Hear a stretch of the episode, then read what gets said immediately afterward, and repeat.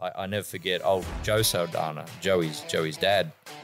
We were I don't remember where we were actually. Anyway, he comes up to me and he goes, "Can can, can I use your car?" I'm like, yeah, he goes, "Come for a run with me. I need to go down the road." I'm like, yeah, okay, no worries. We go down the road. He- and we're in the car and driving along. He goes, "I got to do a bit of debt collecting." Oh, like, come "Oh, on. shit, what are we doing? so we, I'm going down the road with old Joe Saldana and we pull up at this guy's race shop Yep. and he goes, just wait here.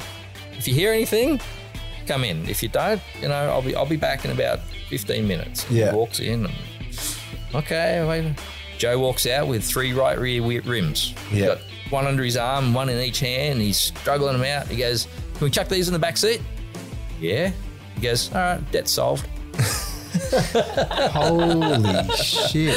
What's happened to Joey, by the way? Because he's kind of gone off the map. I remember him racing for the Balboans for a brief period, and then just nothing really happened after that. Did, you just, did he just retire or? Yeah, I think you know what we we're talking about with Brooke. Yeah. Level of rides. Yeah. I, I think Joey was in in that situation. We would like to thank our major sponsor, Thrifty Car Rental. If you're looking for a great deal on your next car rental for an upcoming trip, check out their website for the latest offers. You can find all the links in our show notes.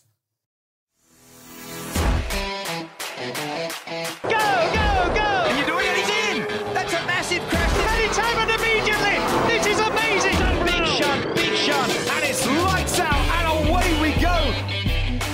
G'day, I'm Dan Hooley Holohan, and welcome to my motorsports podcast up on the Couch with Hooley Season 2, which is more than just a motorsports podcast. My guests are from all sides of the track, eras, and personalities.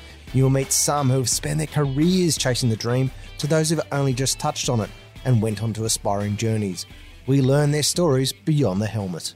On today's episode, we've got the legendary sprint car driver Warren Ferguson, a privateer in the scene growing up in Granville near Parramatta Speedway. It was always Warren's dream to race 410s. Warren has not only raced in Australia, but also the United States, a dream many aspire to. Throughout his career, Warren has received amazing opportunities in the sprint car scene. Plus, we hear about his wild stories with some speedway legends both in Australia and the US. Warren also played a huge part in building the Olympic side at Homebush, which has held many sporting memories for the city of Sydney. I could go on and on about the stories he told, but instead of listening to me ramble on for hours, let's hear it from the man himself, Warren Ferguson. Was. Welcome to the podcast. Thanks, Dan. Really appreciate it. Yeah, dude, I, would- I just want to know how you've been and what's what's going on in Waz's world. Was as well. Well, it's funny because that's what uh, my partner Kirsten she calls it Warren's world because everything's about me. You know.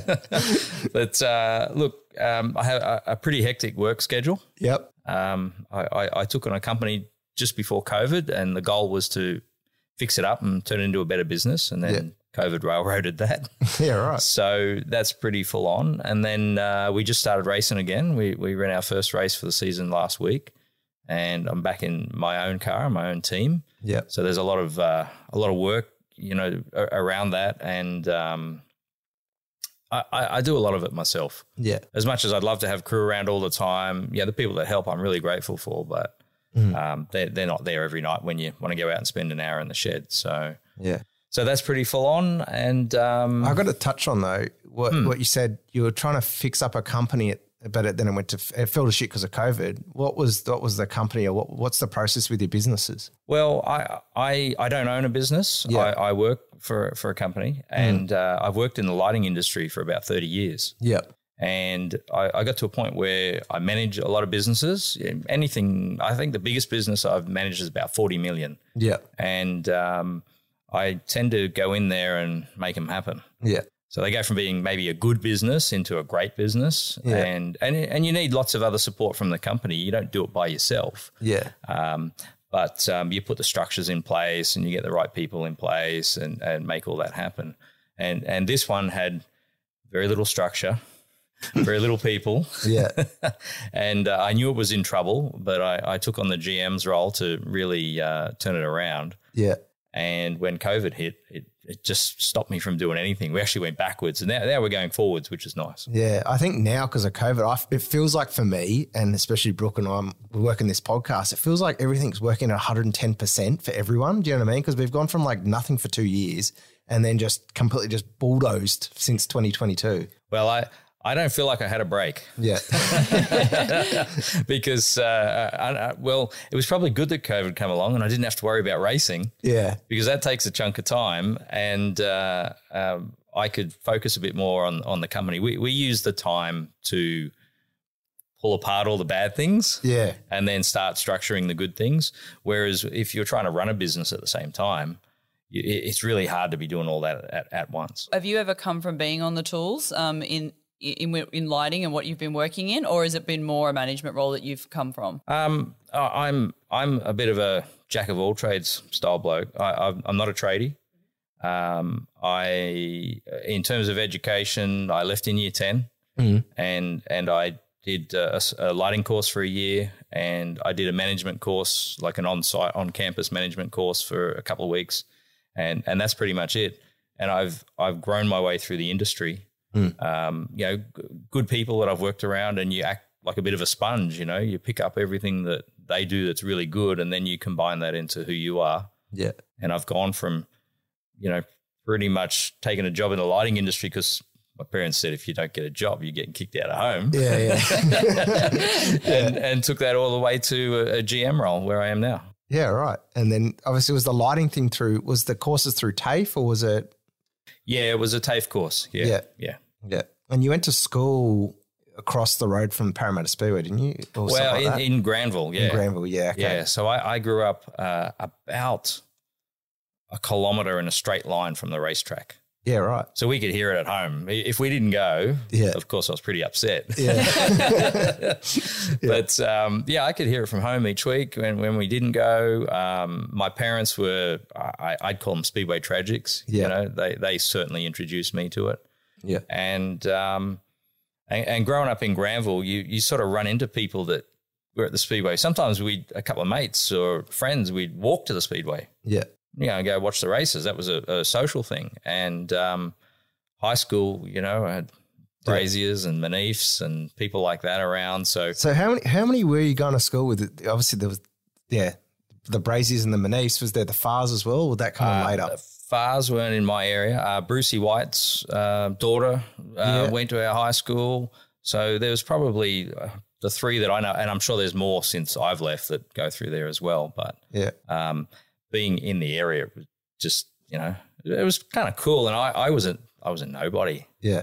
you know, I'm walking home with one of the braziers or something, and I hooked up with the Manifs who Mm. knew them and went to school with them, and and uh, I, I- I guess how I I got really inserted in the whole racing scene was um, my dad had trucks, and he the Manifs used to service his trucks, Yeah, right. and they Was bought this us. was this John's dad? Or Yeah. was this yeah, okay. Yeah, John's dad. Yeah, yeah, right. Yeah, so John's dad used to have a truck servicing business, Yeah. and so my dad knew uh, John Senior for for years and years. Um, Yeah, right. Even before John had his own business, Yeah, right. so uh, they had a modified once, and one time they bought a sprint car. Yeah, right. was this out the back of, so their their racing was it was it out the back of their business or something? For them? Um, uh, back then, it was a bit of a mixed bag. Sometimes the racing was at their workshop up at, at Villawood. They had a, Hmm. a truck repair and sales workshop there. yeah. and then sometimes it was out of uh, John Senior's house at Guildford.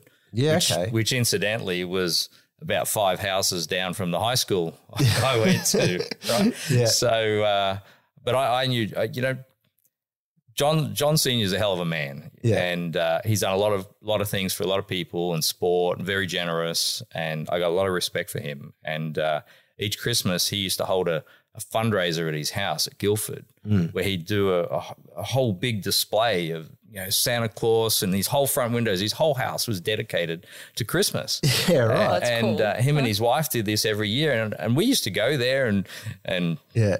yeah, I'll say this. Yeah, you can You know, say it's a I- podcast. I, I used to see, uh, I used to see John running around dressed in a little elf's outfit, selling raffle tickets and things. He's not going to forgive me for that. Oh, we definitely want photos, Johnny, if you listen to this. yeah, right. We, so was was Johnny essentially your best mate at school, or or did you have a No. bunch of mate? Like, what was what was your school life like? Because I do ask this on occasional podcasts. Yeah, school life was not about racing. Yeah, It, it was, um, you know, as a as a teenager, I was I was a BMX guy. Yeah, okay. I raced for about eight years, um, traveled all over the country every weekend. We we well, we probably raced forty eight weekends a year Oh, wow. In BMX. in BMX. yeah, okay. Yeah, yeah. Yeah, right. So How far did you go in BMX? Like, what level were you competing at? national plates. Okay, wow, yeah. Uh, yeah, yeah. So national plate level. I didn't win a national title, but we were in national finals, and um, I think the best we were in the state was about third, a couple of times in a row. Yeah. Uh, but but yeah, at a, at a pretty decent level for the eighties, right? Yeah. Yeah, no, that's awesome. And what made you stop doing BMX? Um, I, I think it was a combination of factors, really. You know, you grow up a little bit, and uh, I I always thought somehow I could make a career out of it, whether I owned a company or started a design business or a bike shop. I don't know. And then and then when I I turned sixteen, you know, race cars opened up a little bit more. Girls kind of came along. Distractions. um, you know, you bought a car and you forgot to ride your bicycle everywhere and all those sort of things. So uh, I, I still love it. Yeah. I mean, uh, I've, I've got a nice 1980s collection of BMX bikes, actually. Really? At Oh, your wow. house? Yeah, yeah. Yeah, right. Yeah, awesome. res- restore them all Rest- like brand new, period correct, wow. How many are we talking? uh, a dozen. Oh, yeah, yep. I yep. got, a, I got a whole bedroom dedicated to my BMXs. So did See Warren's World, right? Yeah, Warrensville. That's exactly right. Well, Waynesville's the, is the movie I was thinking of. Yeah. But um, yeah, I was I was thinking obviously with the BMXing stuff, you were obviously like a, a go getter since you were young, or like an adrenaline junkie. So when you did the, wh- how did you did you just pick up a BMX bike one day and just go, I'm just going to race this, or how does that whole scene work? Do you know what I mean? Like Not like that. not like that. Okay. Not like that. Not for me anyway. Like some Yeah. kids do it from four years old and they're a natural and they're and they're and they're gonna be a star, right? Yeah. I, I think I was twelve before Mm. I got a bicycle. Yeah. Um, uh, I w- no, actually, yeah, I would have been probably eleven when I got a bicycle, and I think my first race was when I was twelve, Yeah. and I didn't ride a bicycle till I was nearly eleven. Yeah. Right. Yeah. And I rode skateboards and did you know simple little things. I played some soccer and stuff like that, and and uh, but there, there was just this I don't know I, I wasn't good at it, yeah. and then when I learnt that I could be good at it, I just never stopped. Yeah. How'd you meet your childhood friend Justin Hedges? Because didn't he race pro stock?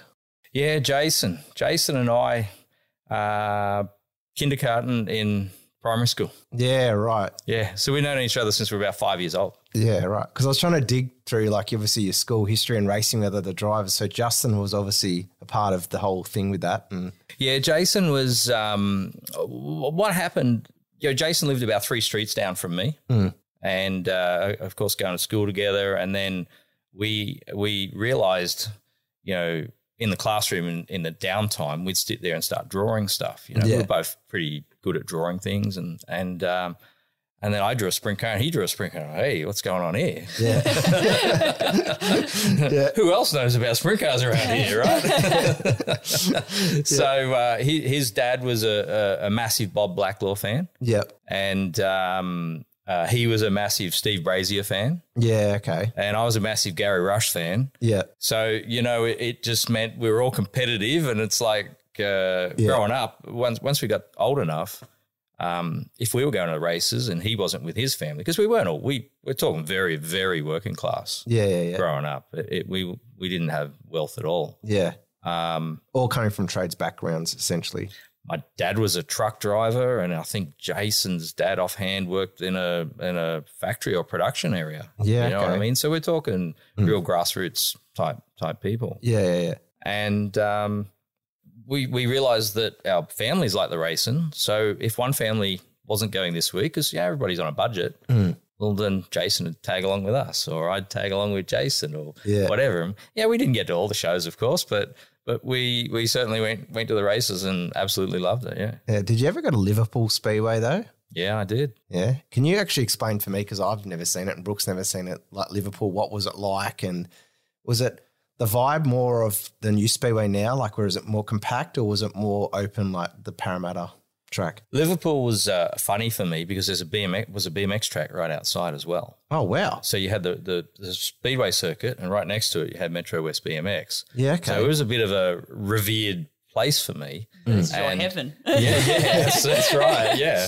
Um, but the, the speedway itself was like a mini, can I say a mini Colosseum Mm. type thing? Yep. It, you know, it didn't have that stature, but it, it had the covered in roof on the grandstand on the main straight. Yep. And so you got the echo of the cars, and uh, I didn't. I didn't go there when it was pavement. I went there when it was dirt. I mean, I watched the Kinzers and those sort of guys there. Yeah. Um, my dad went there plenty of times, but um, I think we, we were dirt track people as opposed to pavement people, and and that just meant we didn't go much. We we we'd see Mike Raymond on Sunday doing the Grand National, you know, ten minute Yeah. recap or something.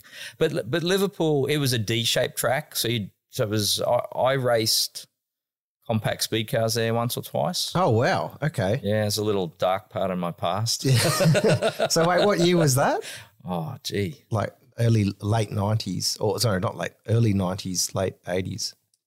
Um, Because it shut. When did it shut? Ninety four or something, or or, or earlier. Yeah, well, it had to be early nineties then. Yeah, Yeah. yeah, Yeah. had to be somewhere around there. Yeah, that track though, I've because we've I've gone to Liverpool to pick up a go kart, and I've always like I've always gone like, where was this track? Because I'm Right assuming- where the shopping centre is. yeah, right the Westfield. Yeah, well, I'm not. I mean, not not Westfield, Liverpool, but Yeah. there's a shopping centre. I think it's Green Valley or something like that. Oh, It's okay. right where that shopping centre is. Is basically where the racetrack was. Yeah, right. Can you can you touch on obviously you racing? Obviously, you said it's a dark past, but you had a little go at Li- Liverpool. can you actually like explain the night out when you went there? And because you would have been a rookie back then, you know what I mean? Oh, like, Very raw. Yeah. Um, look, I, I I got very lucky with the Manifs. yeah, they uh, I did a lot of work on their race cars just because I loved it. Mm. And um, John Junior says to me, "Well, you know, if you build this car up for a couple of shows, I'll give you a couple of B mains." Yeah. I've never never raced. I it's a didn't sprint even car. race go kart. Yeah, sprint car. Yeah, right. Yeah, wow. sprint car. Yeah. I hadn't even raced uh, go karts. Um, I'd done a few practice days on go karts, but that's about it Yeah, yeah, and uh, and and I, oh, okay. So we got my dad's box trailer and everything, and hustled over to John's and brought all this this race car back in pieces, and I, and I built it in my dad's shed, yeah. and then we did these couple of couple of uh, day shows. So I I got bitten by this bug to go racing because Yeah. I ran a couple of B mains in John's car and no money. How do you go racing? No money. Well, anyway, one of our one of our neighbors, um, he ended up buying a compact, and uh, I did some work on it, helped him out a little bit, and then he bought another one, and he said, "Oh well, you know, you can kind of have a few races in the other one." Yeah. you beauty. This is good. I just keep working my way into these things, right? And uh, So you were just hanging around hoping for someone to just go, you know what, have a go. Yeah. yeah, yeah, you look good. You know, why not? Just have a go. but uh, it didn't last very long. Unfortunately, there was a bit of a falling out, and uh, so I did I don't know two, three, four races in this in this compact, and um, and let it be. But uh, I, I I was bitten. I wanted to race. You know, I'd raced BMX for nearly ten years, and now I was around race cars, and I'm like, I, I want to race. It's that competitive bug. you Yeah, know, you yeah. get it? Yeah. Yeah, yeah. Did your dad and uncle, did you, is it your dad or your uncle had a go in Speedway as well, or, or did I misread that? No, technically they both did. Okay. Yeah. So so my dad played around with stock cars at Westmead, and uh, you know I don't know a few Sunday shows. I don't know whether it was two, three, four, half a dozen races or something. But stock cars back then were the sort of things you get yourself hurt in pretty quick. Yep. And uh, I remember him saying to me once, he goes, "I was I was too big for the car, and I'm banging my knees all the time, and that was that." Yeah. you know.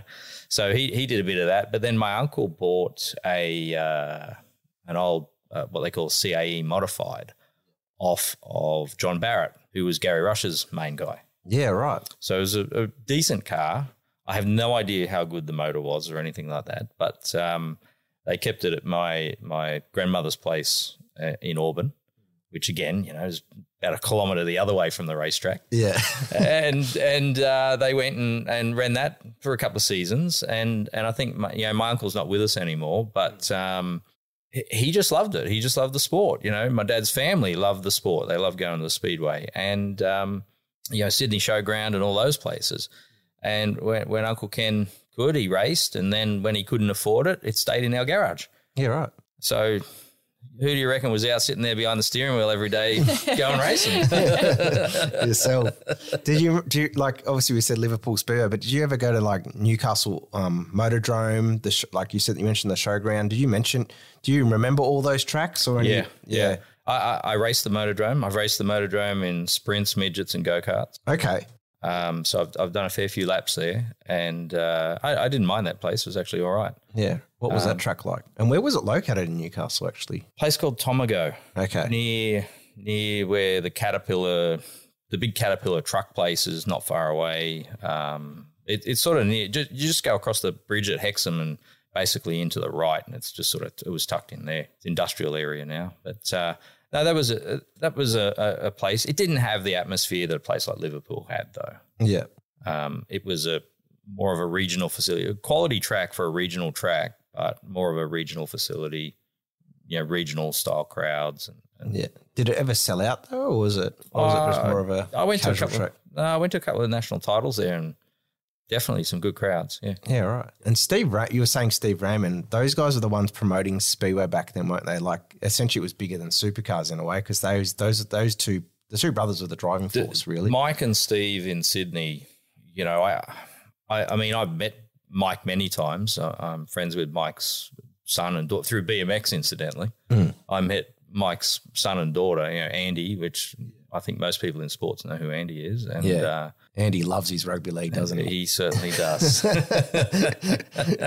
Yeah. and uh, and Lindell, you know, I, I knew those guys as teenagers. We'd go and meet up at the BMX track and and and race on weekends. Um, our families couldn't have been more apart. Like socially, we were poles apart Yeah, but the the common denominator was go and have fun. And uh, I see I see the history of what Mike and Steve put into Speedway, Sydney Showground, the way they pumped the crowd, pumped the marketing and the audience. Um, even Liverpool, you know, Liverpool had a I believe Liverpool had a bigger stature than what Parramatta did. yeah, right. Yet Parramatta was, in terms of a races facility, ten times what Liverpool was Yeah, okay. but but the the crowd, the way they they promoted that facility, you would have thought otherwise. And that were they promoting Liverpool or Parramatta or both? They they so they they were Sydney Showground people from my recollection back At in the, the early start. days. Yeah. Yep. Um, they may have been a bit before that, but that's getting before my time. It's bit it's a bit crazy to picture like Speedway in the eastern suburbs all these years later, isn't it? Like you think of it and you're like, holy shit, like that area is pretty ritzy. Do you know what I mean? oh yeah, yeah, it's plenty of money there. like could them fund as it. sponsors. They, they could fund our sport quite nicely. oh. Race at Allianz Stadium. um, I look, I I went there a bit as a child. You know, well, actually, my, my parents used to take me when I was still a baby. Yeah. to Sydney Showground. Of course, I don't remember, but uh, I remember going there in the sedan days with the big Ed Wilbers. You know, the the Rodney Combs and those sort of guys, and then you had the Steve Kins, the Doug Wolfgang, sprint car tours. You know, some some pretty iconic days at Sydney Showground. I, I went there as a spectator, but I also went there for the very last uh, midget show that they held. And, um, you know, it was pretty special because you, you realize this was something that was, this was the end of an era. Whether the track was a great track or a bad track, by modern standards, it's terrible track. But when you look at what those guys used to race, um, you know, the Johnny Stewarts and the Jeff Freemans in those midgets and the, and the Jimmy Aries on the bikes and, Mm-hmm. and that that man that track would have been beautiful for them guys small cars really exciting Yeah. um But the, sp- did, they, did they race sprint cars around there? they did yeah And it was this year. Was it? it was just like a one, like a one lane track, really? Would, it, wouldn't it it was be? pretty narrow yeah. Yeah. i mean I- i don't remember it super well as a spectator Yeah. because the sprint cars would have stopped there early 80s maybe Yeah. but um in in those last couple of shows they just ran the midgets yeah. Okay. Just because it's it's well, it is a small track, but yeah. it's just narrow it was actually big in terms of size yeah. but it was so narrow. They needed to grade a whole another couple of grooves. Yeah.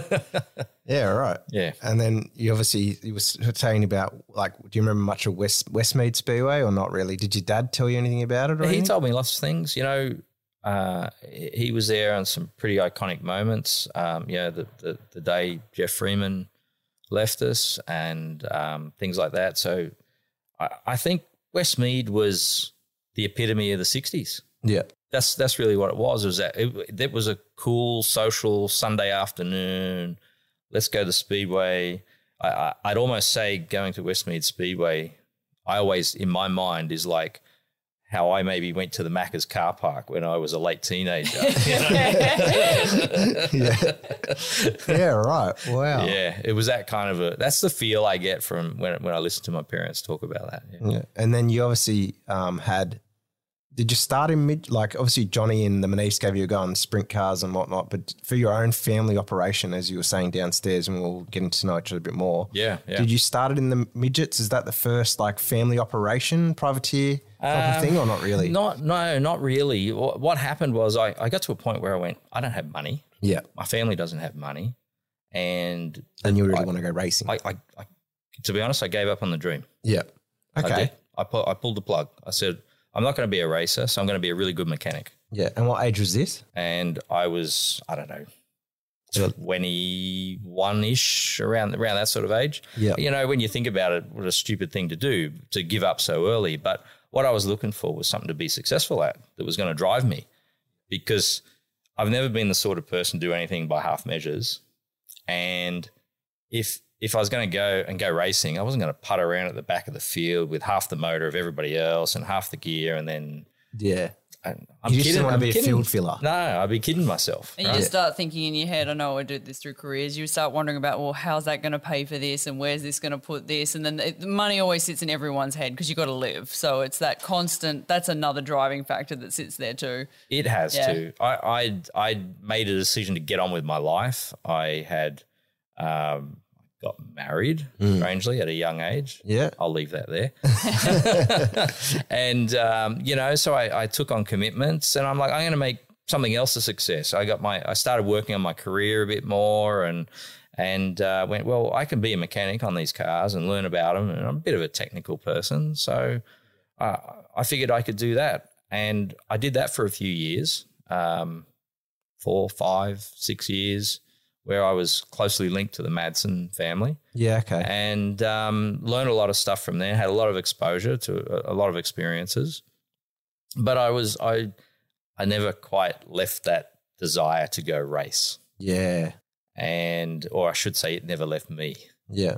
And uh, I'm shocked how long, obviously being a Speedway fan, how long Kerry and Ian have still been racing in the States even. Do you know what I mean? Like they just managed to just keep that yeah, that, that locomotive going in a way. they they don't have anything else. yeah. They have to, Yeah, right. and and um, Yeah, because that's actually interesting you bring that up. You compare to yourself, as you said to Brooke, you know, you have to work hard to literally just race a normal show in Eastern Creek, right? Where they have to they're on that trajectory where they have to just because you said they've got nothing else. They don't have anything else. And uh, I, I mean, I'm not close to them guys now. I mean, we say hello and stuff like that, but I, I certainly don't. I mean, there was a point there where I was like a brother, you know. Yeah. I was like the other family member at one point, but uh, it, it's it, it's not like that anymore. But um, those guys have to race. They don't. They don't have trades, careers, anything. I mean, I mean, Kerry, if he doesn't, I don't know. I, I don't Yeah. want. I don't want to speak for him, right? Yeah, yeah, yeah. Uh, I'm sure he's got lots of nice connections now after many years in Yeah. the sport that he could move into Being You like, know- a, like a team manager role or something, or Yeah. crew chief or or, or working for one of the supply companies as a uh, an advocate of their product and things like that. So kind of like, the, kind of like what the Dumsies do, but to a lesser extent or something. yeah, like that. yeah, I mean, they fund their own stuff. yeah, yeah, They've they've yeah, Max has made that himself. yeah, Um, lots of connections. I'm sure there's lots of help along the way, but um, he makes a living out of that to fund their racing to a point. yeah, And um, you know, the- I, I think the Madsens are just different. They've relied on rides, but okay, but it's it's tough now. Even in America, you don't just walk out and get a ride. I mean, we've seen how how easy it is to lose a ride. We all watch if we watch it in the media and and, and so forth. Um, because like McFadden loses, like a lot of the boys in the world of outlaws drop yeah, out of rides all the time. yeah. Look at Brooke Tatnall. Yeah, I mean, that guy's still a hell of a racer, right? He hasn't had a really good ride for five years in the US. yeah. right. What do you reckon he was? His dipping point was though, because as you said, he was. uh, I think it was mid to 2013, 14. I think he was at his peak, essentially with a good ride. What What do you reckon was his downfall in the US though? Because it's completely different racing. You know what I mean? Because you've done both. I haven't done a lot of US. I, Yeah. I've, I've I've had the odd da- a couple of dabbles, but I I've been over there and travelled a bit, been around it, um, know a few people around it. I, I I don't know. I think there's a couple of things. One is the desire to travel because you are on the road all the time with that with that sport, and um, the other thing is timing. Timing. You know, if if there's if there's 50 rides available and you happen to lose your ride and nothing's available, you're forgotten. Yeah. And and if you don't kind of like pick the one- Ricardo thing at the moment. Yeah. it, it actually is it's a lot like that. Yeah. Except the Ricardo thing's obviously a much smaller, tighter pack. Yeah. Um, sprint car racing's had a, had a broader pack, but you get used to racing at a certain level, Mm. or those guys do. Um, trust me, they're well above where I am. Yeah. But they they get used to racing at a level. They got a certain level. They got a good mechanic. They got great cars. They got great engines. They got this this itinerary of stuff to support them. And then what? They're going to go and run for the local guy with one motor and a Yeah. a couple of spare wheels and tires, and they say, "No, no, no, that's not me." Right? A- And and in their heart of hearts, they want to go and race. I can tell you, these guys are racers. It's like any athlete, you don't want to drop from a certain level. We even were discussing about Ricardo, Dan and I, the other day, and when I was talking about, Ha- you know, Haas wanting him over there, Gu- um, Gunther and that, but like Dan said, you don't really want to dip out of F1 for any time, so he should just take the seat and not even leave the year. So it's a hard place to be in, but it's like you said, you don't want to drop from this A grade game down. It's a, it's a different level for them at that when Which- they're there. Which is what I felt like Brooke, Brooks done in a way for it, which is why he's still there. But the thing is now he's at that certain level in a certain Shazin car. Do you know what I mean? Well, he he's just. He, I think Brooke now has become more family. Yeah. Right? He's really he's really involved in his kids. You know, his daughter with the horses, his son with the go kart, and and and his wife's health and things like that. And you know, good on him. Good on him for making that transition from being. Let's be honest, we're all selfish racers, Yeah. right? right? Brooke has to deal with it every time I go out the track. Gets to the don't- point where you stand there and go, I want to go now. well, but I, I, I when, when I first met my partner now, I mean, we've been together about 17 years. yeah. And she's like, oh, I'm going to be there every week. I think she's been three or four times in the last four years, you know, or something like that. So she's like, yeah, nah. Has she um, ever been behind the wheel of a race car of any kind? We've put her in the two seater at Parramatta. Oh, okay. Yeah, and sent her on her way. Yeah. This is the Triple M one or before that? Uh, I'm not sure. Maybe the Triple M one. Yeah. Did you Yeah. get to drive her? No, I never drove it. Oh, okay. I, I that would have been cool though. I, it, well, yeah, it would have been, but I never got. I never got the opportunity. Sometimes you got to be in the in crowd, right? Yeah. But no, we put her in it and uh, sent her. It was a tire power car. Oh, is okay. what it was. Yeah, yeah. tire power car. So um, uh, we, we we sent her on her way, and she comes back in. uh, You can see her eyes were scrambled. You know, Yeah. how do you do this? I couldn't tell if I was up, down, sideways, or what was going on. But That's exactly how I feel when I watch Speedway. I said to Dan, so I can understand what she's feeling.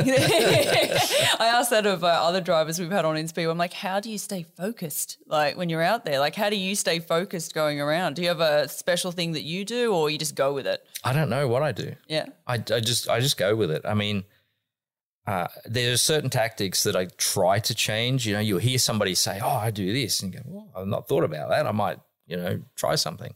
But um, most of the time, I think I, I really feel like I live on my peripheral vision, not my focus vision. So what's going on around me is what I tend to live on Yeah. and and I don't know, you, instinct takes over.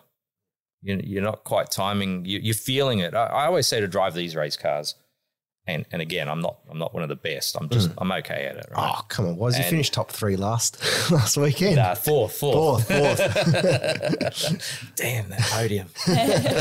but um, uh, you know, you feel the car. yeah. I, I don't feel like you don't drive the car. You feel the car. Yeah. and you you feel a tire slip or you feel the body roll or the chassis or something like that, and you you're counteracting that to for what your knowledge is to go as fast as you can. And um, there are times when you are going into a corner and your brain is saying lift, lift, lift, lift, lift, and you're you- you're telling yourself some some other way. You're telling yourself. No, you're not going to lift. you know, you keep that foot on the floor, buddy, or, or we're not going anywhere. Yeah. I tell that with Brooke all the time because Brooke's like, how did, because you know, with, with road cars, they have problems and stuff like that. She's like, how do you know that something's wrong with the car? I said, through my ass. Like, that's Yeah. literally the way, Yeah. that's the, literally the way we feel it. Do you know what yeah, I mean? it is. It is. Absolutely. but some nights, obviously, um, as I've learned through Toby with his massive sprint car hub thing going on, um, the track changes. You know, per is it per race that it would change, or every couple of races where it changes? Every every time you go out there, it's different. Yeah. Okay. And and then you got to factor in some promoters like to mess with it. Oh, really? Others like to leave it alone. You know, some like a sprinkle of water, and then they'll grate it, or they'll chop it, or they'll do something. So that's what I love about sprint cars. Well, dirt racing as well. yeah. Oh, so you like the the kind of spontaneous time you go on the track because you don't know what's going to be out there.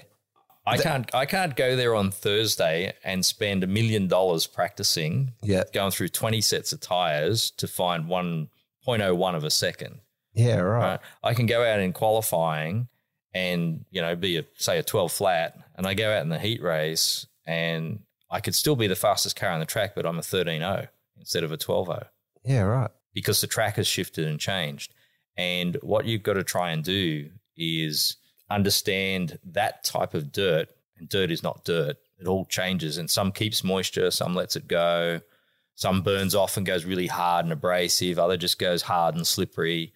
And then you got to try and apply that to some kind of engineering knowledge um, of how to, you know, what what suspension do I put in my car, what shocks, what what ride heights, um, all those sort of combinations. And the current, and, and as you were saying downstairs, you you essentially like Mark Haddad, who also came on the podcast, work on the car yourself. So you're you're literally just trying to guesstimate as you throw stuff on into the car. Really, is that what happens? You are guesstimating all the time. That's all you ever do. yeah, Um, you, you know, have notes. You know, it's it's still you, you crazy if you don't make notes.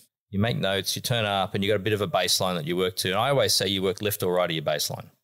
So if the track's going one way, you're heading down the right hand path. Track's going the other way, you're heading down the left hand path. And and then you, s- depending on how financial you are, as to how deep your bag of tricks is, right? yeah, yeah. Right. Wow, I find that interesting because before you just said that, then the, the promoters how they're changing the surface and just the way they like to do things. Do they do that day to day on an event? They'll make the changes or just more upfront and then it is what it is. No. At, at, so if I use last weekend as an example, we, we turned up and the tracks, I mean, that track at Eastern Creek at the moment is super fast. It's actually Too fast. too fast. Yeah, I Because- said that to Brooke when we Because watched. you it. don't get to race. Yeah. You Okay. know, I, I, I like to race. I think that's why I've stayed away from circuit stuff because you tend to, you know, follow and focus on lap time. Yeah. Whereas with this sort of sport, you can have a bad lap, and next lap, you if you work hard, you can race the guy and put him out of position or, or whatever. And it is so fast there at the moment that everybody just drops to the fastest line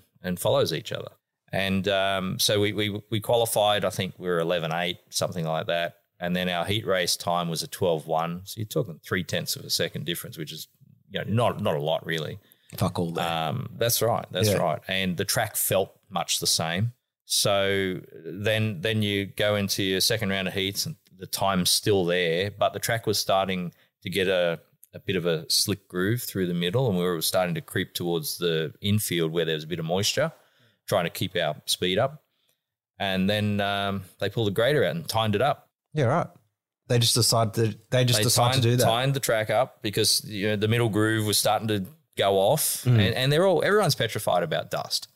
I, I don't get it why dust is such a big problem here because I've seen plenty of other racetracks that go slick that don't go dusty, and it's dirt, so you know you're going to have a little bit, but there's there's a real you know I think racing in city areas is what causes the bigger dust problem Yeah. Right. um, than maybe regional areas. But they they timed this track up, and what they did was they found all the moisture underneath, and they turned the feature race into a motocross track. Yeah. And that's what wow. happens to it. and and then you know you you're going well, what do I do? Do I change the car again? Do I because it was starting to go in a certain direction, the racetrack. And and you're starting to get your thought process in that direction as well for what I'm Yeah. going to do with the car, and then they go and rip it up and you go, hmm, okay, well, I'll, whoop, yep, wind's blowing that way. That's what I'm going to do. Uh, like you, as you were saying before, you're a more like mathematical co- type of athlete. So I always noticed when I watched you growing up as a kid that you would be better in like the 50 lapper or do you know what I mean? Like you would pick your mark and go, which is why I can see why you hate this track because it's so fast that you can't move and move forward. Do you know what I mean? I- like I- it's it's like a drag racing track at the yes, moment. Yes, and I've never been a fan of drag race, even though one of my best mates is is quite good at it. Yeah. but um, y- you know, I I like to race. I like Yeah. to challenge. I like that. Hey, you know, when when the racetrack loses two or three seconds a lap or four seconds a lap, gets slower, you actually get better racing because it's no longer just about who's who's spent more on their motor um, or who's got the best new tires. It's now about how a driver drives the circuit. It's about how the car's engineered, and and you can find your way through it and uh, and pass people. So that's what attracted me to the sport, and that's why I like the American side of the sport just a little bit more than the Australian because we tend to want want the racing to be clinical here. Yeah. I think. How, how's it different in the US in that respect? Um, you get what you, you get what you're given, Yep. and then that's how it is. Off Yeah. you go and race, and and the circuits tend to widen up because the drivers um, are looking for a different line. So they go searching, they go find, oh, this one works, okay, and, but that one still works, and then suddenly you've got two, three, four lines. Whereas here we tend to just keep it so um, bedded down as much as we can. That it, bit processional sometimes. Stu was saying that in in America compared to Australia, though, it's more of a show here than it is there. They, as you just said, then it feels like they just literally just go on the track and race. That's it. Like they just want the night done. I, I would agree with that. Yeah. It's about the race. It's not about the show over there. And I, I think if you look at the demographic and the um, types of people, the areas where the racing is, imagine, you know, where we are in Sydney. Just, um, imagine having a track in LA or Yeah. New York. like seriously, we can't Yeah. even, we can't comprehend it. Yet we do. We have yeah, it yeah, Yeah. That's true. and um, they don't have that over there. Some of the biggest circuits, you know, if you go to a place like Williams Grove or Eldora or um, you know They're all in that new sprint car game. these these joints are in the middle of nowhere. Yeah. Yeah. And you're just driving to the, you're literally driving for like what four hours till you get there to a track in a way. It's, it's absolutely destinational. It's like a campground, and holy cow, there's this big racetrack right in the middle. You know, Can you actually touch on some of your experiences in the US? Because um, we were talking before how how you just randomly were like getting into rides. Did that happen in, in the states? I, I got lucky and I've, I've had a couple of laps in a, a couple of cars. Um, I, I've not had an American career. Please don't. No, no, no, no, don't- no, no. This is just an experience topic. yeah, yeah, it was we an just wanna know about experience. Experience, yeah. It- I- I'd call it a bucket list. Yeah. And uh, we we met we met these, this uh, really lovely couple, lovely family, really in Missouri. Mm-hmm. And uh, Kirsten, I, I don't know how I did it, but I talked her into going on a racing trip in the US. Right? I think I said we'd see a couple of nice things along the way, but yeah. um, I'm not sure if we You did. tricked her. no, no, No, no, just no. kidding. I wouldn't do that. She's like, hang on, this is another stadium? I think four days at Knoxville kind of tested her a little bit. yeah, that's back to back. to- Is it the Nationals that you? Yeah, yeah, yeah, yeah, yeah. yeah. Yeah, that was a bit of a challenge. It kind of like, that kind of reminds me when I took Brooke to Bathurst. She's like, "Holy shit, it's full on there! Like it Yeah. doesn't stop." But that was different because we were working as yeah, well. that's where but we're working. yeah. but yeah, Right, right. It's the same type of feeling. But anyway, go back to your, your trip. Yeah, so we're on this trip and we were in uh, a, a real fun racetrack, um, I fifty five. Yep. and uh, and it was a two night show. I, I just finished having a chat with James McFadden actually, and and next thing you know, you can see the storm clouds rolling over, and then down it comes. So we're hiding under Casey Kane's trailer because it just literally bucketed down, and and our cars, you know, half a kilometer away somewhere, and um, so we're hiding under the gooseneck of his trailer and the door of the trailer next to it was open, and there's these people inside going, "Come on, come on, come in, come in, come in." Yeah. So we ran in. It was a local guy. He just runs local around a couple of different tracks, and and uh, we we struck up a friendship, and then with social media now, you, know, you can stay in touch with these Yeah. people Yeah, really easy and build a relationship. And uh, he started following my racing, I follow his racing, and and dinkum. um, and then he reaches out one day out of the blue, you know, and and and Corey's his name. Yep. And and Corey goes, "Come over and drive my car." Nah, nah, mate. You know, hey, You're thinking he's taking the shit, he's- so, I like, did. I thought yeah. he was taking the piss. I really Yeah. did. Uh, he, he's he's not a big funded guy or anything like that. Yeah, you know, um, he he's envious of some of my equipment. To be fair, Yeah, right, sometimes. okay. And and I'm going. Well, I'd love to just have a race in America, but I'm thinking, I'm going, dude, have a think about it. Go away. It's like a and long exercise. Yeah. have a think about this because anyway, long story short, I went over there and I raced and, um, and, uh, we went to a, there's a place called St. Francis County Speedway uh, in Missouri, which is well known weekly 410 racing Yep. and, um, went there and, and So what championship was this in that you randomly went over to do? Because was it was it with the World of Outlaws or was it just like club shows? Nah, it's club. It's basically club show. Yeah, okay. So so we go and watch the things like World of Outlaws, but this was basically a club show. Yeah. But a pretty strong strong field of four ten races for uh, you know regional races, yeah. and and um, How many were turning up when you went over there though? To to the was there forty cars or less? thirty Okay. maybe thirty five cars on the night. Yeah. Yeah, okay. so Something it was like like, a general club show. Yeah. But you got that experience of racing in America regardless. Like Yeah. I would do that. Do you know what I mean? Like I- Yeah, I, I, I, I t- I, I'll tell you, there's there's a real big difference between racing in Australia and racing in America.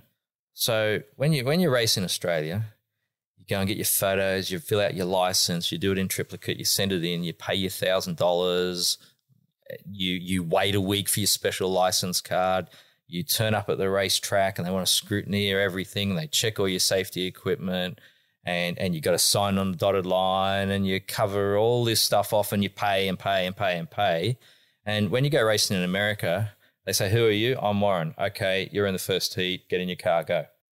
What they didn't even check your license or any- they don't even check. You could What license? yeah, right. Wow, so you could just That's literally come from, you hilarious. could literally come out of the crowd and fucking hop in a it's 14. Absolutely. If you could go and buy a race car, you can turn up next week and you can drive the damn thing. Mad. Look at Holy Dan's face. shit. He's like, shit, we need to get on a plane tomorrow. Oh, Brooke, Brooke, we're moving. We're going. I didn't even get to the driver's meeting. Really? And you still just jumped in the heat? That's Wow. Holy Hang on, how's shit. that? Then the- there's the other extreme though. How's their uh, like in their safety in terms of this? Are they like, is, is, or is this just like you know whatever? Their safety is not. I, I, I think our safety here has actually slipped. Can I say that? Yeah, yeah, yeah, Oh, okay. you can Yeah, say it. yeah, Yeah, yeah, yeah, yep, Yeah. yep. I think all this BS around, oh, I got to have an ambulance, or no, we'll have a paramedic, Mm. or we'll have a medic, or ha- I think we're lowering the standard. Okay. Yet, yet the expectation is we're raising the standard, but we're not. Yeah. Okay, Right. yeah. And and and you know, there's different reasons for that. That's not to blame anybody.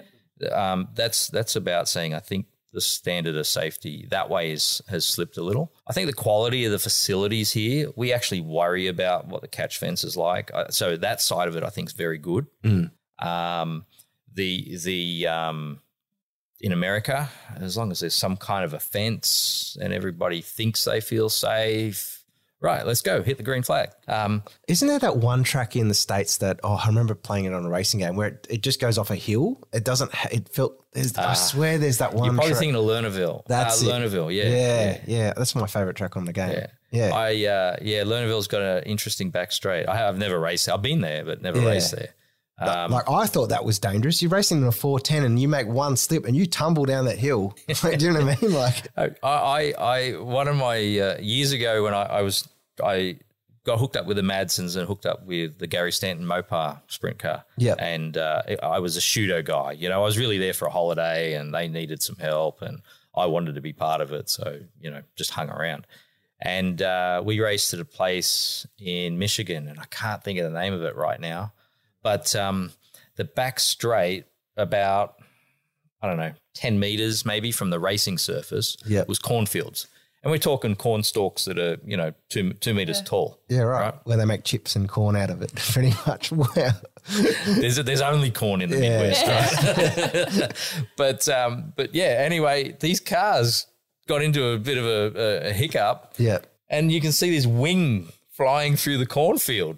He's just mowing down the corn stalks Oh my trying to God. find his way back out of there In the sprint car. in a sprint car. I'd be worried about What? like something even snake shooting out at you. Or It was something. crazy. And this was an outlaw show, actually. really? This was an outlaw show. Yeah. Holy shit! In America, they don't give a shit. I mean, by the I mean, sounds don't of get it. me wrong. That's that's a few years back now. Yeah. But but it's pretty funny watching a wing cut through Yes, a cornfield. that- Holy shit! Can you, but did you also, as you said, you were spending time in America and stuff like that? Did you like mechanic and work on cars like the Madsons and the Faris and all that type of thing back then? Or So I, I, I worked on Kerry's car with Kerry a lot um, when when I was in the US, and I, I worked with that I mean, that was a link through Kerry. You know, I, I, I have got a lot to be grateful for for that family for introducing me to certain things. Yeah. But um, I- then I reached a point where I, I just had to do my own stuff. I had to make it my own way. You can't live on people's coattails forever, and and sometimes they don't want you on their coattails either. So I learnt to engineer my own my own cars. I, I raced for a guy out here for a few years called Ivan Palmer. Um, Ivan, uh, that was the the 19, 19 car in Sydney Yep. which you know 19's become famous for a lot of other reasons and and uh, i raced that for four years with ivan that was a, a car that was formerly driven by engine builder ivan walker Okay. and i had a relationship with ivan walker you know where i knew him and he helped me with my midget engines and things like that Yep. and got into this sprint car and i think we won our first show that we because we couldn't we couldn't qualify for the shows the first couple of shows you had to prove that you could actually drive a car Yep. back to that safe, Unlike- safety Oh yeah. in australia right Yeah, yeah, yeah. unlike america You just turn up and go. Yeah. um, and then once they said right you can qualify for the ev- event we went out and won the feature that night Yeah. Right. Wow. and and so we knew, you know, I could drive and the car was good and that sort of thing. So I ran for Ivan for a couple of years. We won a couple of races.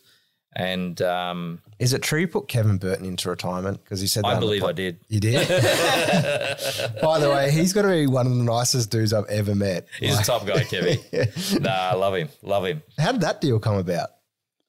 Oh, Were you just helping on his car as well, and he just said, "Oh, you know what? no, Was have a crack." no. It, it was, uh, I was driving for Ivan Palmer at the time. Yeah. and we were running second in points to uh, Robbie, Robbie Yep. Farr, and we had a, still had a legitimate chance of winning the championship. Yep. And um, it was going to take a bit of a haul, but but we had a chance. This is track championship, yeah. Uh, yeah, track, Track or club Sydney cha- or something like Yeah, that. yeah, I, I think it was track. Um, and uh, we blew our motor. yeah. Right. And I'm like, "Ah," and we had a good spread on the guys behind us. I'm like, maybe I don't know. And and I know I knew the crafts. Kevy was driving a car out of crafts that were at the crafts workshop. And Kev says to me, "Why don't you drive my car? I can't I can't afford if if I crash it, I can't afford to fix it, Kev." Yeah. So he goes, "We'll figure it out, mate. That sounds like him. We'll figure it out." yeah. And I'm going, "Are you sure?" He's like, "Yeah, yeah, yeah, we'll figure it out." Yeah. So two days later, I'm down at Crafts Workshop, tuning the car to what I wanted and changing shit and Yeah. whatever yeah, else. yeah. And uh, we went and raced. I, I, I think the first night we ran the car was the state title, and we went out. I I think we qualified. Went out in the heat race. We're leading the heat race. We ran out of fuel. Oh no. So uh, what happened was we had a bit of his crew, a bit of my crew, and they thought they did it, and they thought they did. it. It's no one's fault because we Yeah. just shoehorned this thing together, right? Yeah. Yep. and um, and everybody was a bit embarrassed. And anyway, we, we put it in the show. We put it in the show, and we drove from the rear up to sixth place. Yeah. Right. Did you did you win the track championship that year, or, or just No, no? I think because the last what happened was I did a couple of shows with Kev, and he said we'll do a couple of shows and we'll see what, see how I'm feeling Yeah. because I think Kev wanted to figure out if he wanted to keep racing or not. Yeah. And if he put someone in his car and he didn't have any emotion about that, then it was time to get out. Yeah. and he didn't have any emotion. so he said, I want one last race before I hang up the helmet. Yeah. And so I didn't run the last race. So I I dropped a full night of points. Oh, okay. and I think we ended up fourth in the end, which was a bit of a shame, but third or fourth. But but nonetheless, I, how lucky. Yeah. yeah. Oh, 100%. You know, Yeah. you, you can't look at that as a bad moment. That's such a, a, a great moment. And um, You'd be grateful for that though, like him legit giving you all that equipment and Yeah. How old were you back then when you when that happened? I was maybe 32, 33, something like that. Yeah, right. Yeah, right. Yeah. I I'm would've been- old now. yeah. Well, we're all feeling a bit old now, especially after COVID. COVID literally feels like you've added two two years to your life of just stress in a way. Yeah, it was. Yeah. Yeah. I've got to ask, back away from the track, um, how did your parents meet? Do you actually know any of that story? Is your dad or your mum told you that? Uh, I think they met. I think my uh, my mum's dad had a, a petrol station at Concord, okay. and I think dad and his brothers and that used to go through there and get their gas and and I think the connection happened something like that. I, I think Yeah. I'm, I'm not 100. percent I think there might have also been a couple of mutual friends that kind of helped pull that together as well. But Yeah. yeah, yeah, Yeah, right. something something of that Yeah. nature. And how'd you meet your current partner? The internet. The internet. Oh, well, that's how Brooke and I met. so Yeah, there's that's nothing how wrong we with that. met. Yeah, we, Absolutely went- we nothing went wrong on with it. We went on the hinge app. Yeah. that. Yeah, yeah. We well well we did it 17 years ago, but Oh, okay. So this is like the first early, early. we were trailblazers, man. yeah. what site were you guys on?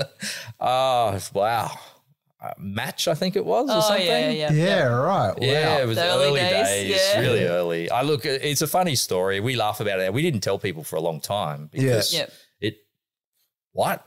How, hang on. No, you know, you don't do that. yeah. Yeah. But um, now we, we don't, we think it's funny. But it, it, she, uh, she's a, my, I shouldn't say she, Kirsten, she's a traveler, Yep. been to 80 countries Oh, in wow. the world. Like- Holy like- shit. Wow. Yeah. That's cool, actually. Yeah, that, that's that's the stories. You know, um, traveled to Bosnia, you know, post war to Yeah. see what it was like, and and places that aren't aren't necessarily on on the tourist agenda. You know, yeah. Yeah, Wow. Like, so she did she witness like the West Germany type of the Berlin Wall type of I'm- stuff back I- then? I don't know if she witnessed that sort of stuff, but she's Yeah. definitely been to Germany and and uh, Poland, and you know, s- looked at the war stuff and all that, and then. Um, She's, she's opened my eyes to a lot of travel. Yeah. Uh, I think I'd been to two countries when I met her, and I've now been to 25. Yeah. Right. That's cool. Yeah. So, you know, it really opened me up and, and made me not just think about race cars. yeah. Yeah. yeah. Yeah. Race cars in other countries.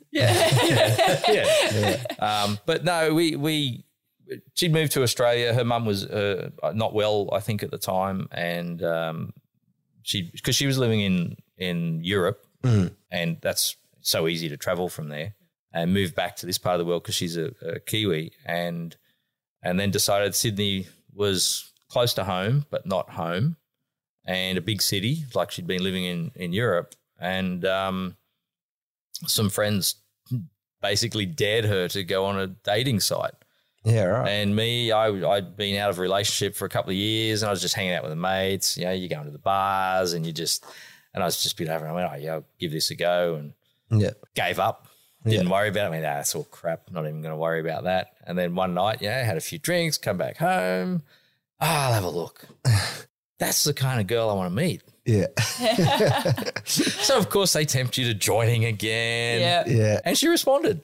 Yeah. Right. Wow. How's Oh, That's that? cool. Wow. So, so yeah, And you literally, you are literally the trailblazer though, because that was like back back in the day when there was none of this flicking and do you know what I mean? Like, Did we have smartphones then? I don't think we did. no, what, What ye- year are we talking? What year now? are we talking? Oh, it could have been Um, now you put me on it. two thousand. Early 2000s, maybe, Yeah, that maybe was the- 04, 05, something like that. No, Yeah, that was only just starting because I was going to say in oh, oh god, even in 08, I was I remember being in Japan and we were still on just the Nokia's and that. That was only just coming in. I remember people showing us the Apple smartphones overseas and stuff like that. You know Yeah. what? It was it was pre-smartphone because because about uh, uh, 18 months after we started seeing one another, I got a BlackBerry.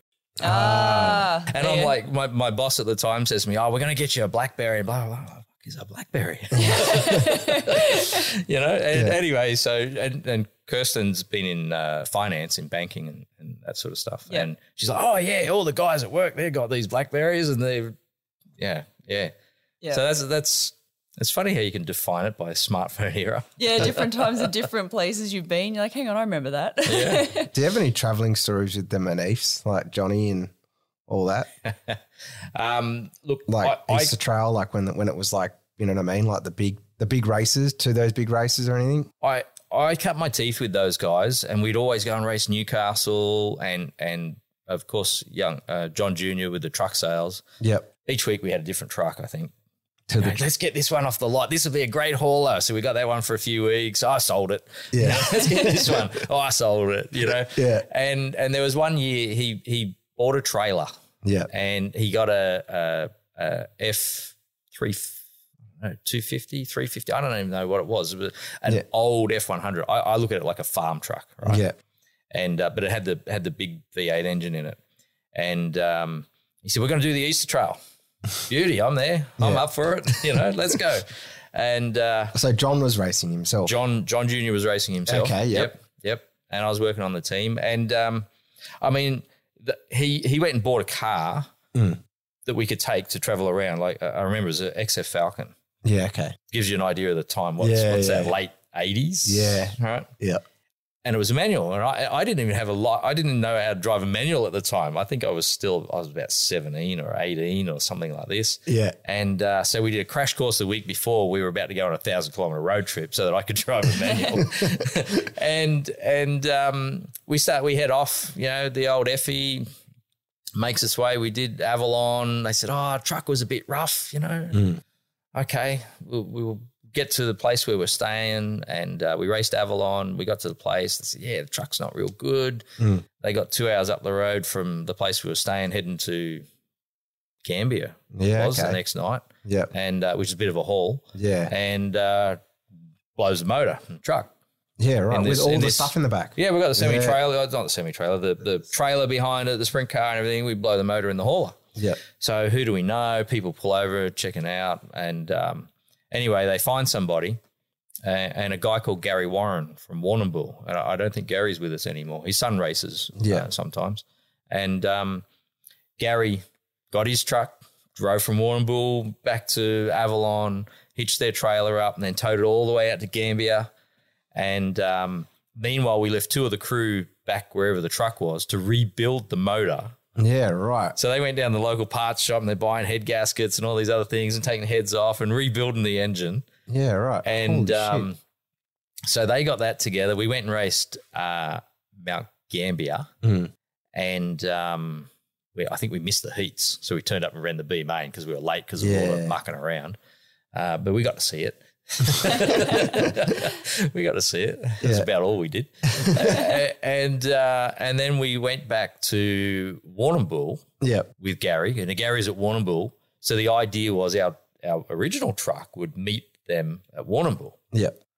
Well, it got as far as Warrnambool, and it blew up So, again. so you're literally just having truck blow up after blow up. yep. Oh my so god. Gary got us back. We get back to Warrnambool. We race Warrnambool, and we had this. John's coming in. He's out on the racetrack, and and you know, John he, he was still learning his way, right? Yeah. And he's going, the damn thing wants to turn right into the fence. Yeah. And we're going, it can't. It's got so much stagger on this car, John. There's no way Yeah. you, this thing will be turning right. And he's going, I'm telling you, it's turning right. It's turning right. And we're almost arguing with each, you know, the- the, Yeah, team, yeah, you know, because we couldn't, we, we didn't know, we didn't know shit from clay, right? Yeah. yeah. And, and, uh, anyhow, we couldn't get the right rear wheel off. Oh, whoa. Going, "Wha- wha- wha- what's going on here? And we got big long breaker bars and all kinds of stuff. We couldn't get the wheel off. Well, what it did, it sheared all because before you used to have uh, splined axles, you had your six drive studs, like almost like a normal car, right? Well, it sheared all the drive studs off, and and because it's a single nut assembly, Yeah.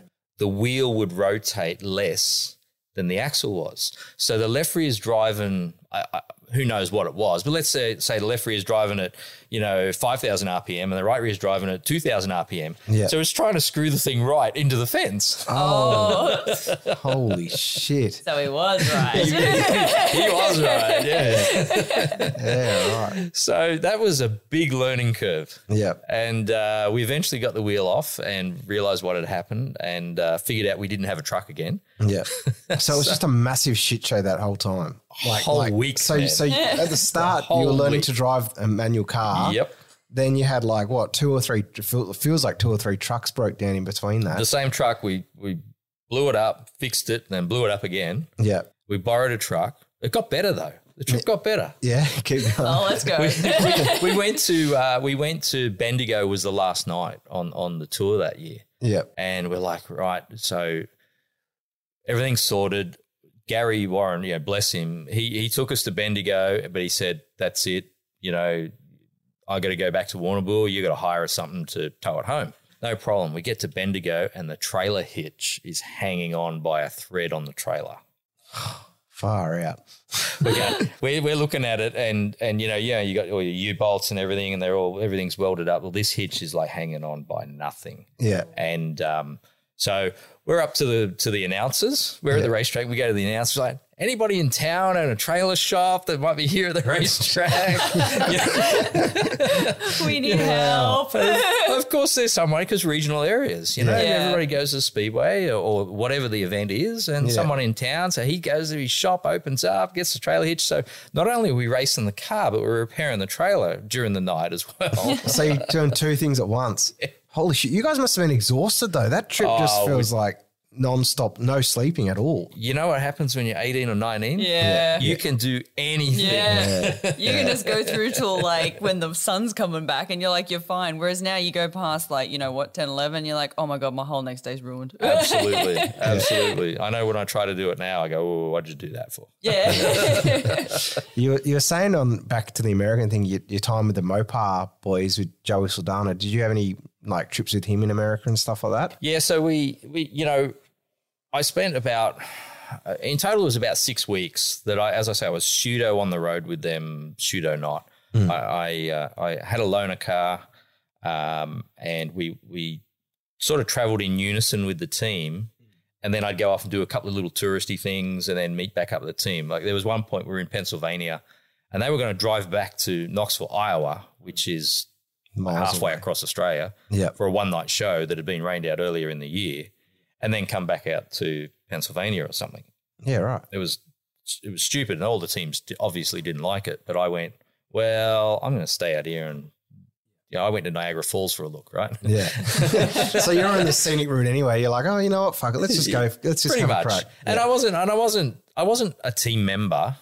Um, although you know, I built cars back at Gary Stanton's shop with them. We stayed at the shop for a week. They were kind enough to to put us up there for a week, and um, so I, I earned my keep. There's no no doubt about that. Hmm. And Groovin tires, you you always Groovin tires. Um, that year, Joey ran second at the historical big one, so it was a massive show at Eldora.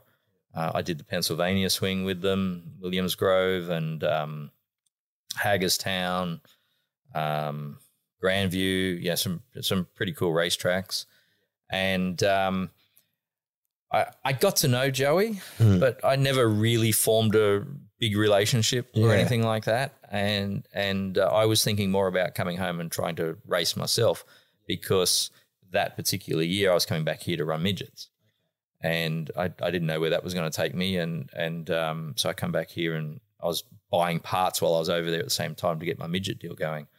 But as you can probably tell, I was a I was a sprint car guy Yeah. who could afford a midget.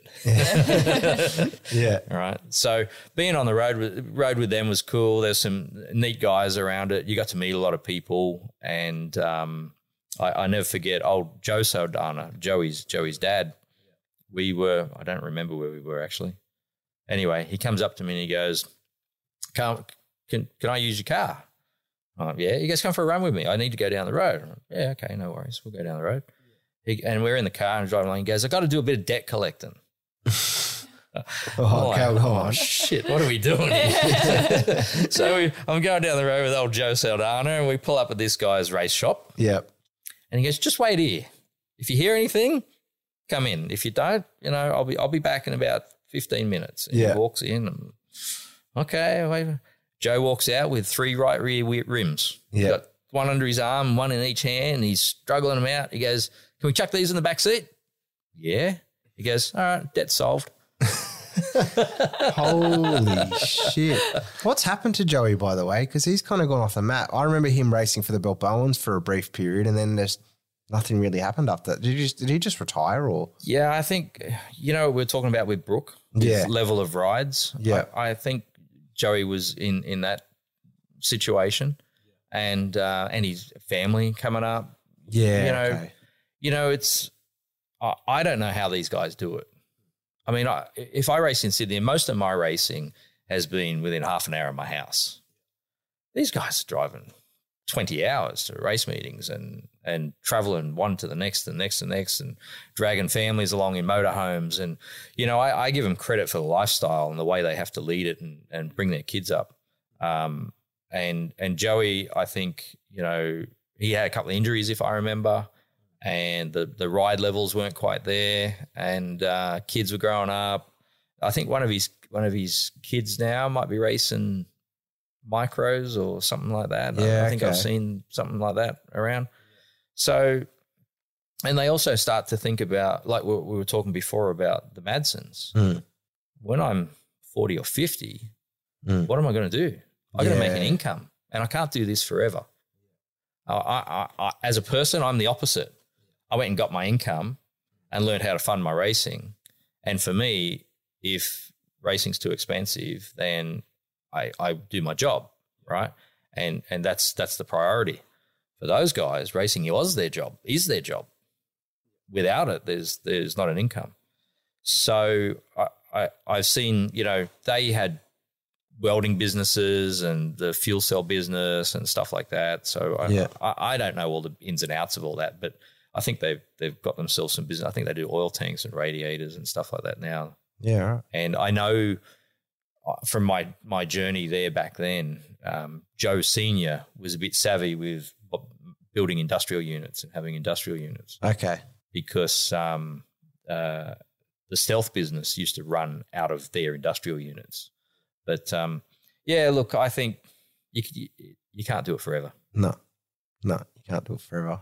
Talking of forever, but you were racing with Johnny and you had that whole incident happen with the Easter Trail and whatnot. Um, Ashton has recently gone into sprint cars, and then you got Lachlan, the other son, that's gone into TCR. Have you actually kept an eye on young Ashton? How he's just hopped into it, like yeah, on well, the sprint car side? I, I've never lost track with the Mini family. I've always been whether it's Justin who was racing sprint cars himself and Yep. won a few few races, um, John John Senior. You know th- these are lifelong friends basically of mine now.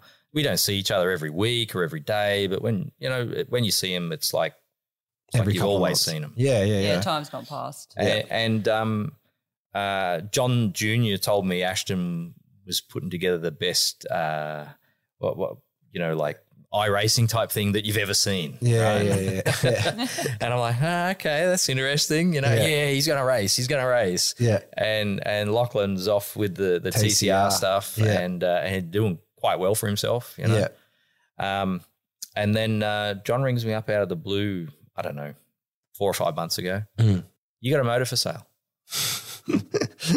I need a motor. yeah, So anyway, we, we sorted something out. So I actually, you know, sold them a motor to put into Ashton's car. yeah, So I, I'm watching where he goes right now quite closely because I want to make sure what I've sold them works well. yeah, and and I want to make sure he understands it and um and they learn from it. So uh, so a- after actually after the feature race the other week, two of the first two people over to see me were Ashton and Lachlan. Uh, Lachlan, yeah. Right. yeah, What do you know why Lachlan chose different to? Because you know, I mean, the whole family's in Speedway, and then he's gone the whole TCR route. Do you know, I raced him in Formula Four. Do you know what I mean? right. Like, so yeah, I just find it intriguing.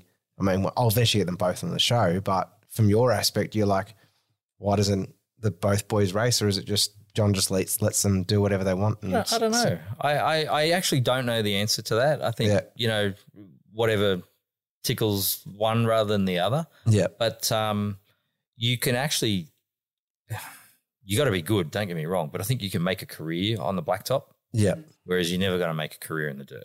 Yeah. I see. I've heard different and or from multiple sources that in America you can earn monies though in earn you can earn purses, but here in Australia, especially okay, especially in Australia in tar stuff, there's like three supercar drivers that make make bank, and the Right. rest just pay their way onto the track Or sponsors pay their or way, sponsors. But right? yeah, And then how much are they?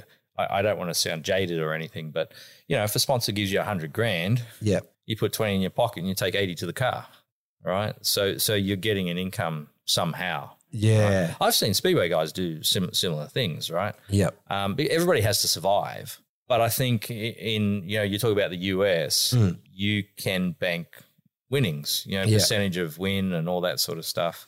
But um, i- if you, it doesn't matter which side of the world you're on, if you look at the number of competitors and the number of people who are banking, it's a very very small percentage, yeah, right? Yeah. so you better have some sort of funding to be able to. How do you find sponsors in Speedway? Do you find it for yourself easy? Oh, I guess I, well, it's not easy for anyone, but do you find that there's sponsors around or are you seeing them like when you're watching the Manise, like Lachlan and that and TCR, there's more sponsors over on the tar? Um, what's the sponsor? Yeah, you're literally mo- most of the time you're just a, a black car with orange on it. You know what I mean? Yeah, look, we have some names on there, but they're they're family friends. Okay. And and you know, let me not discredit them. They they tip the tin a little bit Yeah. from time to time, but if I said that all my sponsors funded my my entire sponsorship funded one or two nights a season, that's that's about where we're at. You know, there are other teams that do genuinely get good sponsors. They're connected with sports marketers and things like that and and, and pick up good sponsors. But I, I think the sponsorship versus the cost of going racing is relative. From what I see, Blacktop is way more expensive than, than what I do, right? It is. So the value that they get from a sponsor, whilst it's a lot more money, it probably goes just as far in, in their in their racing division, to be honest. Yeah. Um, as I was saying to you, trying to get you on the podcast ages ago, I was intrigued when uh, I forgot what it was. It must have been like an old Sydney album thing. You were you were talking about Homebush with your lighting or your, your Yes. job. Can you actually like tell us about that whole experience? like, I'm I'm intrigued by the whole Homebush. You know, when they built the stadium and what was it like back then? It was a whole bunch of dirt. Yeah. You know, that whole area, I, I remember back to when that was an abattoir in that area. And um, I, I don't actually remember it being operational because my grandparents were just sort of across Parramatta Road in Lidcombe there.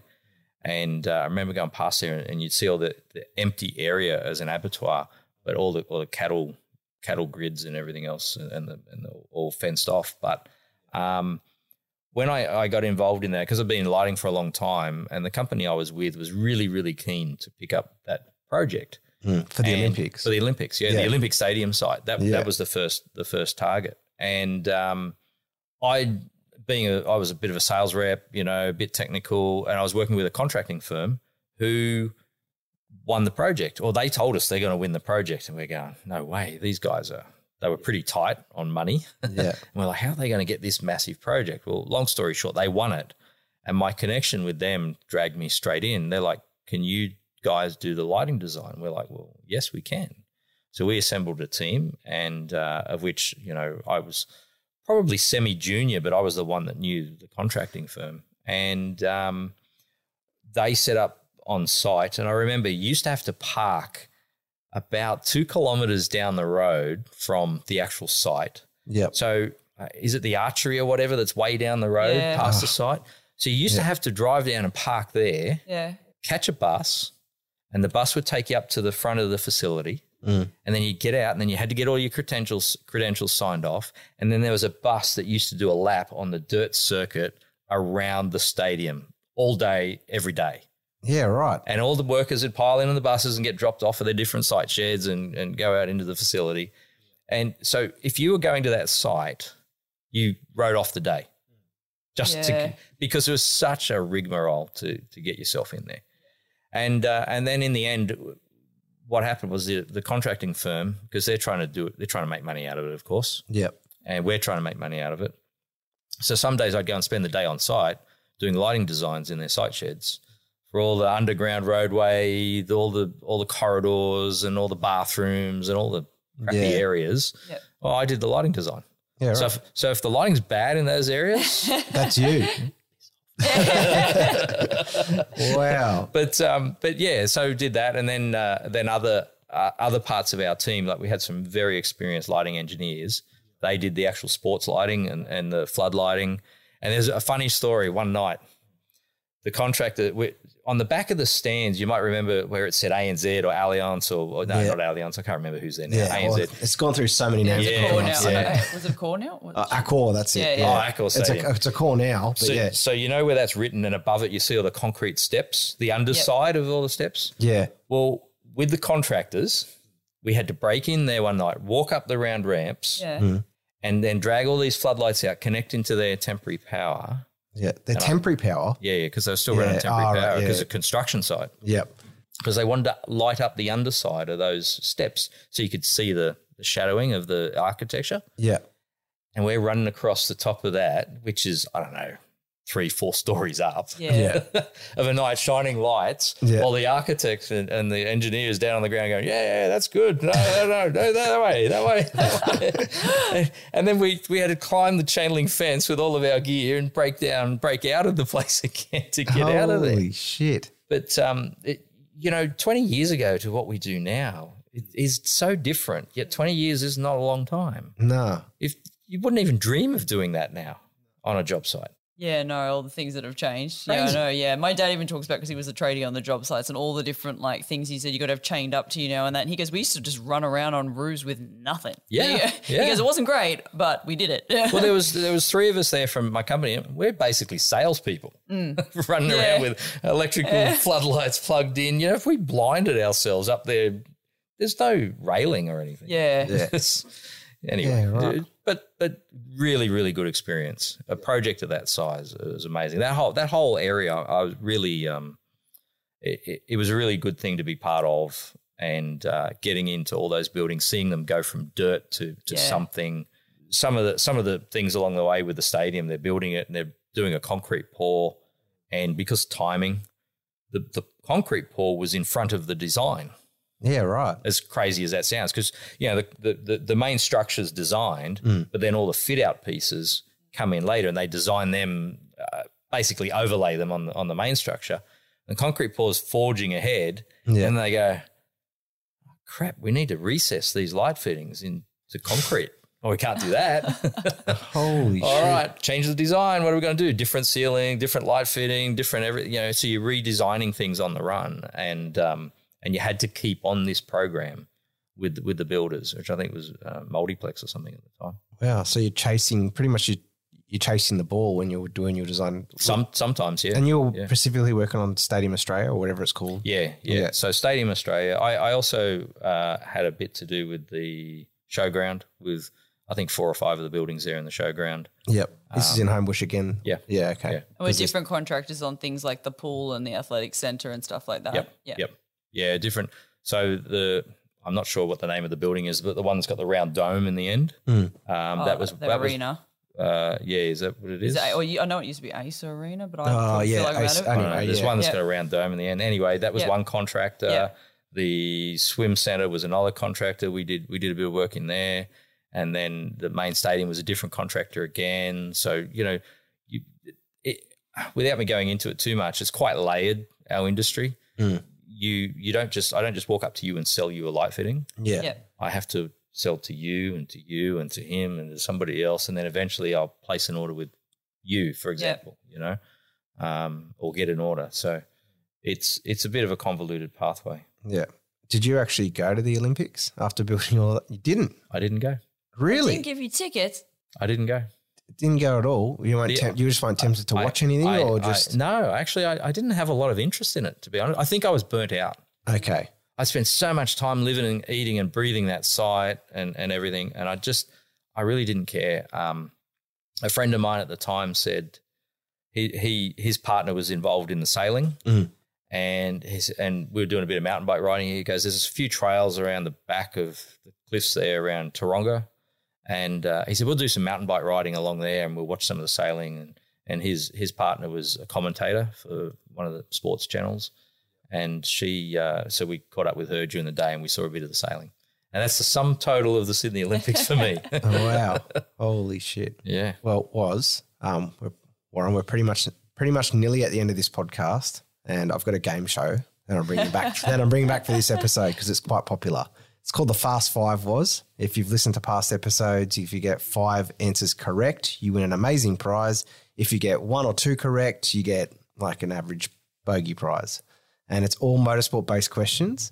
And regardless, you'll be going home with a prize. So I'll just I'll start with the first question on the Fast Five. Hang on. Here we go. Dan's questions. Yeah. Now you should mo- you should know most of these. It's based off your repertoire and your resume of what you do in life. so Mm, there the you go. first one is how many World of Outlaw Championships has Donny Shots won? And as a bonus question, how many wins has he currently got? How many A main wins has he got? uh, i think the answer to both of those is too many Too many. Can you narrow down to how many championships he's won? How many World of Outlaw Uh, championships? you know i'm actually not sure I, uh, Just throw it at 'em all. championships maybe uh, six Oh, four off ten.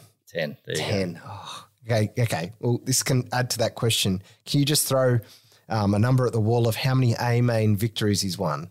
And I'll give you, I'll give you, I'll give you like, I'll give you like a like a number range. It's between 280 and 310. Uh, 280 and 310. Two, oh, he's, he's won 301.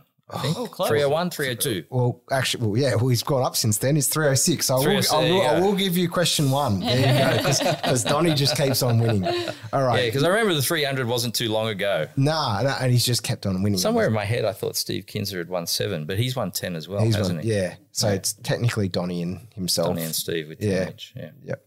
And the second one is, which you probably will get this because I think you would have been racing in this event, is who was the last sprint car winner at Sydney Speedway? Uh, that was uh, Jamie Ville. No, it was Matt Dumsney, actually. Oh, Sydney Speedway, Sydney not Speedway. Easy Yeah. Sorry. Well, Listen to the You know what? question, There you go. right? You get- Sorry about that. Brooks got confused with that as well. Uh, but yeah. Come on, guys. Come on. Did you- Be did- more, be Yeah. more specific, yeah, I would know. you? Parramatta Speedway, Matt Dumsney. Ah, okay. yeah. anyway. Parramatta. Uh, Matt Dumsney at Parramatta. You know what? We'll give you that one because you said Jamie Buell and it doesn't matter. We'll give you that one. Sometimes I don't know what I've seen Dan try to say some of these questions out, and I'm watching him go. "Oh, He's missed about three key words there. So But it's cool. It's all good. It's all good. And, All and good to, be- fun. and to be honest, Brooke and I do get confused sometimes with like obviously Parramatta and Eastern Creek and the way they named it. And do you know what I mean? Like Parramatta's disappeared now, so everyone just calls Eastern Creek Sydney Speedway. You know Yeah. what I mean? Right, right. Okay, I mate. mean, there's just there's been one speedway in Sydney now for 20 years, Yeah. and it's Sydney. Yeah. yeah, Just- and just- they got Sydney Motorsport Park as well. So you know when we say like SMP with the tar racing, then your next door you're like Sydney Speedway. It just all becomes the same blur. Yeah, Like- yeah. I think there's a bit of identity loss, really. yeah. yeah. you know. in my opinion, yeah, I reckon they should have gone with Sydney Speedway because it's all in the Sydney Motorsport faci- facility. Do you know what I mean? Yeah, yeah. Anyway, And besides, it's a lot shorter than Eastern Creek. exactly right. Exactly right. Um, you were talking about the Kinzers before with Steve Kinzer. Um, obviously, his, his son Craig raced the NASCAR Truck Series. Can you name his three NASCAR Cup Series teammates? No. Just have a just have a rant. Just throw random names at it. No, I, I, I no, No. I, I have no idea. Okay. You know, I didn't even follow him when he went to the Truck Series. Um, Yeah, right. I knew he was there, but I, I actually I didn't really follow NASCAR until I don't know Ambrose when he five went or over six. there? Yeah, probably about then. Yeah. Okay. I was Yeah. going to ask that. So you, you were a fan of, you were like, I was interested to see if you were actually interested in tar racing yourself. And you said no, because it's kind of just like a, like a follow the line type of I, thing. I went and I, I went and spent the money and and did one of those drive days at Las Vegas Motor Speedway in a NASCAR. So Yeah. I got to feel what it was like to drive on a super speedway at a at a decent speed, and I think you know we those cars aren't set up to go full on. But out of the group of people we were with, I was the fastest, and I went, you know, yeah, I'd get bored. I think. yeah. Well, okay. Anyway, the answer to that is um, Clint Boyer, Joe Nemechek, and Denny Hamlin for anyone listening. Ah, Clint So there you Boyer, go. my missus will be happy. She likes old Clint. Does she like Clint Boyer? There you go. Well, Craig Kinzer. Kansas boy. Yeah, there you go. Uh, oh, is she, is she from America? Is she No, no, she's New Zealand, but the company she works for has a, a place in Kansas. in Kansas? Oh, okay. Yeah, right. Okay, the Kansas City Chiefs. They're a popular team. All right, another one. Well, okay, I'm doing well. you're doing well. You Yes. don't. You actually. You, you're kind of halfway there, halfway not. You will struggle with this one, but and Oh, he's got if you another get- NASCAR. to We've got watch. another NASCAR question here, but it's also a famous sprint car driver himself. Which NASCAR teams has Kyle Larson raced for? You don't have to name them all because it's pretty hard, but you can throw it. Throw well, it. At, he, he, he raced for uh, Childress and he's raced for um, Hendricks now. yep. Um, but I, You mean Chip Ganassi? Did you? oh, Chip- sorry, Yeah. not- yeah, I know Ganassi, what you not meant though. So Childress. yep, Yeah, all yeah, good. Yep, that's Um, all right. But um, Who was his other teams that he raced for? I, I, I don't. The only other car I remember him in now, and I think back, was a, a K&N sponsored car in the K&N series, but I don't know who owned it. Uh, I think it was Turner Scott Motorsports. I think ran that car. Yeah, okay. But the answer, the off, I will give you that question because he actually did name a few of those. I literally just named the whole thing because Did that's he, did he have a did he have a truck ride at some? He must have had a truck ride Yeah, at some point. I'm so- sure. So he, for people listening at home who are avid NASCAR fans and want me to get this correct, he started at Turner Scott Motorsports in the trucks, which Warren just mentioned. He then obviously raced for GMS, who was another truck team. Um, then he went to Phoenix Racing, which was in um, between the Cup Series and the X, Xfinity Series, I think. And then he went from Phoenix to Chip Ganassi, raced for them for a bit.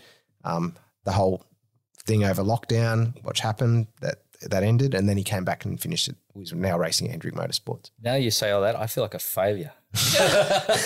I'm just reading his next question. It's like a little essay. I'm like, what is this, Ollie? Oh, okay.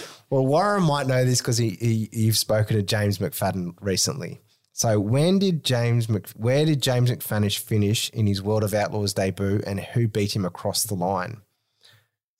There's two relatable things. World of Outlaws debut. Yes. Who, do you remember his World of Outlaws debut? Who beat him across the line? Yes, he That did was- really well. But who beat him? Like what? you- What was his debut year? Just throw it. What out. car would he have been in back then? Was that in the in the fifty five J and M Motorsports car, the orange and black one? Yes. Yeah, it was. That was. That was the car. Um, what year was it though? so it would have been I'll give you a hint. Early 2010s.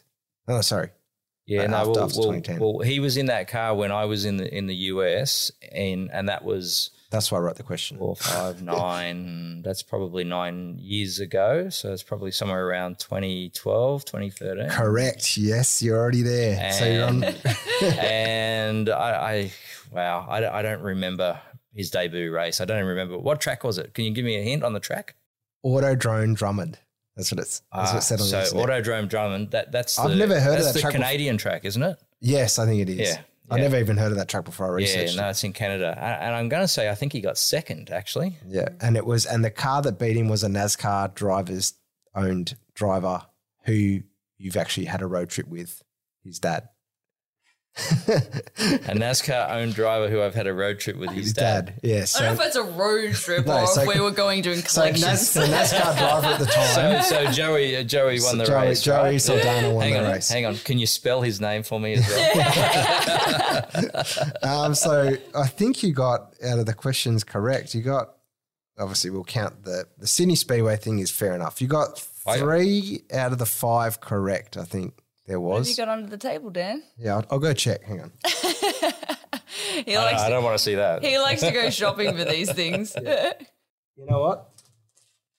We were talking about nostalgia and Sydney Speedway, or the Sydney Showground. Do you remember these things? I do remember those things. Mustics, Mustics, That's about everybody. my age, right? Pink mustick. pink mustics. So that's that's your prize was, and um, dude, I'm I'm a rap that you came on the podcast. Hey, hey, really happy to be here, and thanks for inviting me. I uh, I've had a, had a blast. Really had a good laugh. No, thank you for coming. It's been a good chat. it's been a great chat. Cheers. Thanks, guys. Thanks for tuning into this week's episode of On the Couch with Hooli. Make sure to subscribe to our show so you don't miss out on any upcoming episodes. And to help us grow, please leave a rating or review on Spotify or Apple Podcasts.